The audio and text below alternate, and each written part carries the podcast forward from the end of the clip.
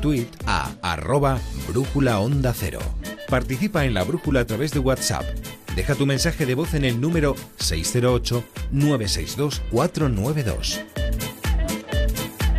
Tenemos una estación de radio en un faro en el Cantábrico, así que a continuación Punta Norte en la brújula con Javier Cancho y en el capítulo de hoy la revelación de la tumba PJ 581.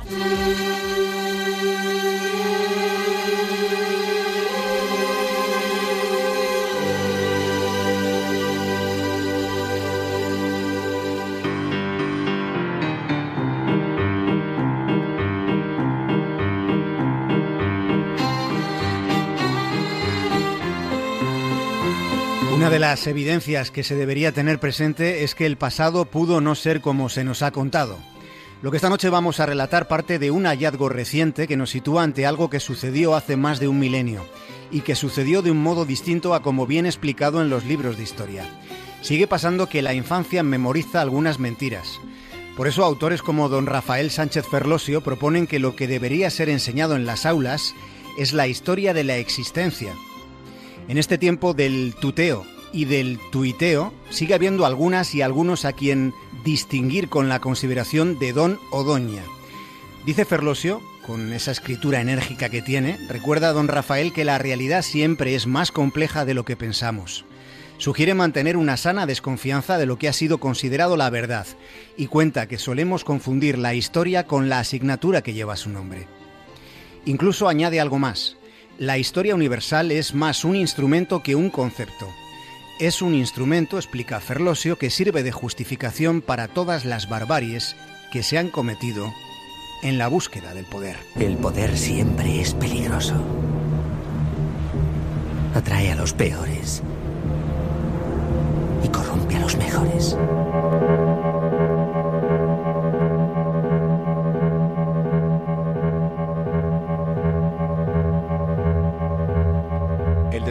que acaba de hacerse modifica la comprensión que teníamos sobre los vikingos. No hay dudas sobre lo intempestiva que resulta la historia. Si tantas veces es complicado saber qué está pasando en los días que estamos viviendo, pensemos un instante en, en, la dificultad que comporta conocer qué sucedió en un pasado bastante lejano. Ese es un reto descomunal, por tanto. Pero procurando no desdeñar lo que supone ese reto, también es verdad que en ocasiones ocurre que cuando los hechos son desvelados, suponen un sopapo en todo el hocico de los prejuicios que tenemos, que están tan vigentes que se infiltran incluso en el ámbito académico.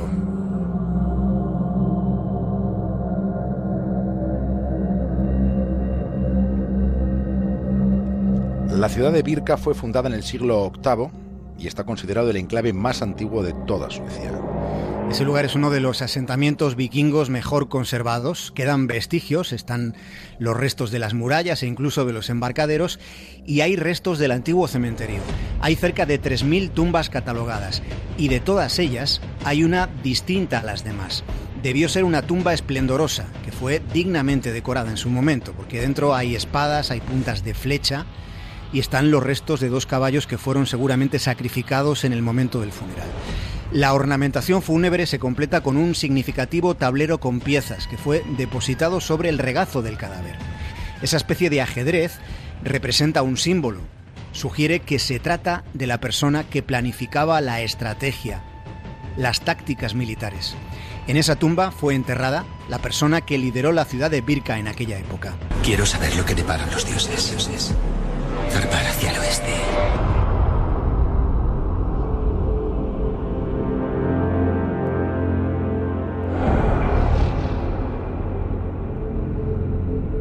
Durante mucho tiempo la pregunta ha sido quién fue aquel guerrero, de quién se trataba.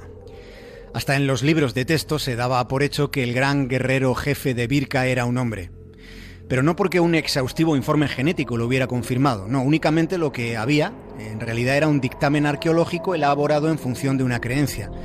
Una creencia influenciada o contaminada, quién sabe, por las modernas concepciones sobre los roles de género masculino y femenino. De hecho, había leyendas vikingas donde se contaba que no todos los guerreros eran hombres. Hay un texto irlandés del siglo X sobre las invasiones vikingas donde se menciona a una mujer llamada Ingen Ruait, conocida como la chica roja. Había además algunas sagas vikingas como la saga Volusga, que es del siglo XIII, en la que se describe la épica participación en las batallas de las llamadas doncellas escudo. Eran mujeres que se entregaban batallando hasta la muerte. Yo siempre pensé que la muerte era mejor sino que la vida. Pues en ella te reúnes con tus seres queridos.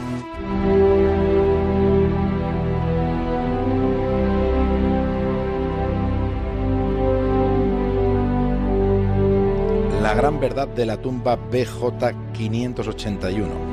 La verdadera historia de esa tumba había claudicado ante los prejuicios hasta que un equipo de la Universidad de Estocolmo pasó de las palabras a los hechos. Fue la bioarqueóloga Anna Kielström. Examinó con suma atención los huesos pélvicos y la mandíbula de la persona que yacía en la tumba BJ 581 y había algo que no le cuadraba.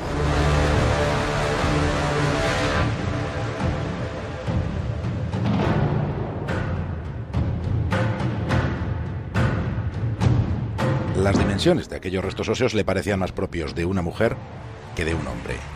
Al principio, la conjetura de Kielström no tuvo demasiada repercusión entre sus colegas. La excavación de esta tumba de la que estamos hablando se había hecho hacía más de 100 años y quizá entonces, sin las técnicas de identificación que hay ahora, quizá se dijo, pues pudieron cometerse errores y pudo haberse etiquetado erróneamente pudieron etiquetar, etiquetarse erróneamente huesos que en realidad no pertenecían a aquel enterramiento. Pero la duda planteada era verosímil y estaba encima de la mesa. Así que unos años después otro equipo de otra universidad, en este caso de Uppsala, volvió sobre los pasos de la investigadora Kielström. Fue en ese momento cuando se dio el salto definitivo. Se analizaron los huesos extrayendo dos tipos de ADN. El ADN mitocondrial, transmitido de la madre a su progenie, que determinaría si los huesos de la tumba BJ 581 pertenecían a una sola persona o allí había varios varias personas, huesos de varias personas. Y de ser una, en ese caso, entonces se sabría si se trataba de un hombre o de una mujer.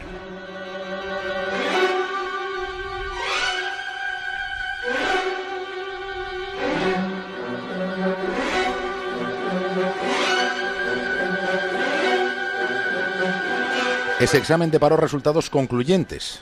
En la tumba BJ 581 solo había huesos de una persona. Y esa persona pertenecía al sexo femenino.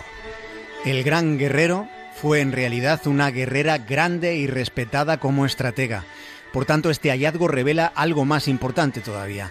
Las luchadoras nórdicas desempeñaron una función determinante en la Edad Media en el norte de Europa aquellas mujeres no eran exclusivamente o únicamente valquirias a las que se atribuye una función, digamos, más secundaria. Se supone que las valquirias curaban a los guerreros deleitándoles con su belleza y atenciones.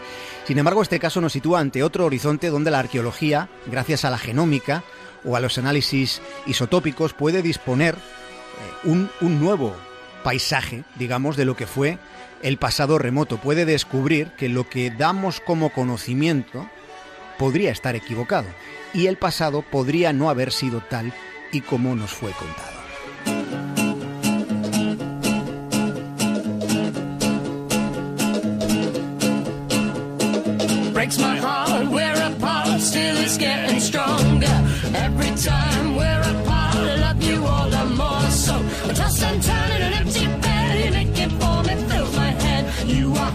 back Javier Cancho, hasta mañana. Un abrazo, David.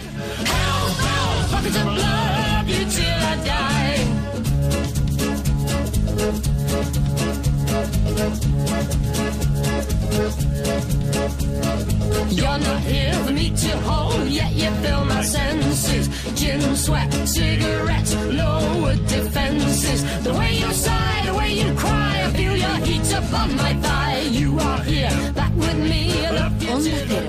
La Brújula, David del Cura. El mejor espectáculo, el de la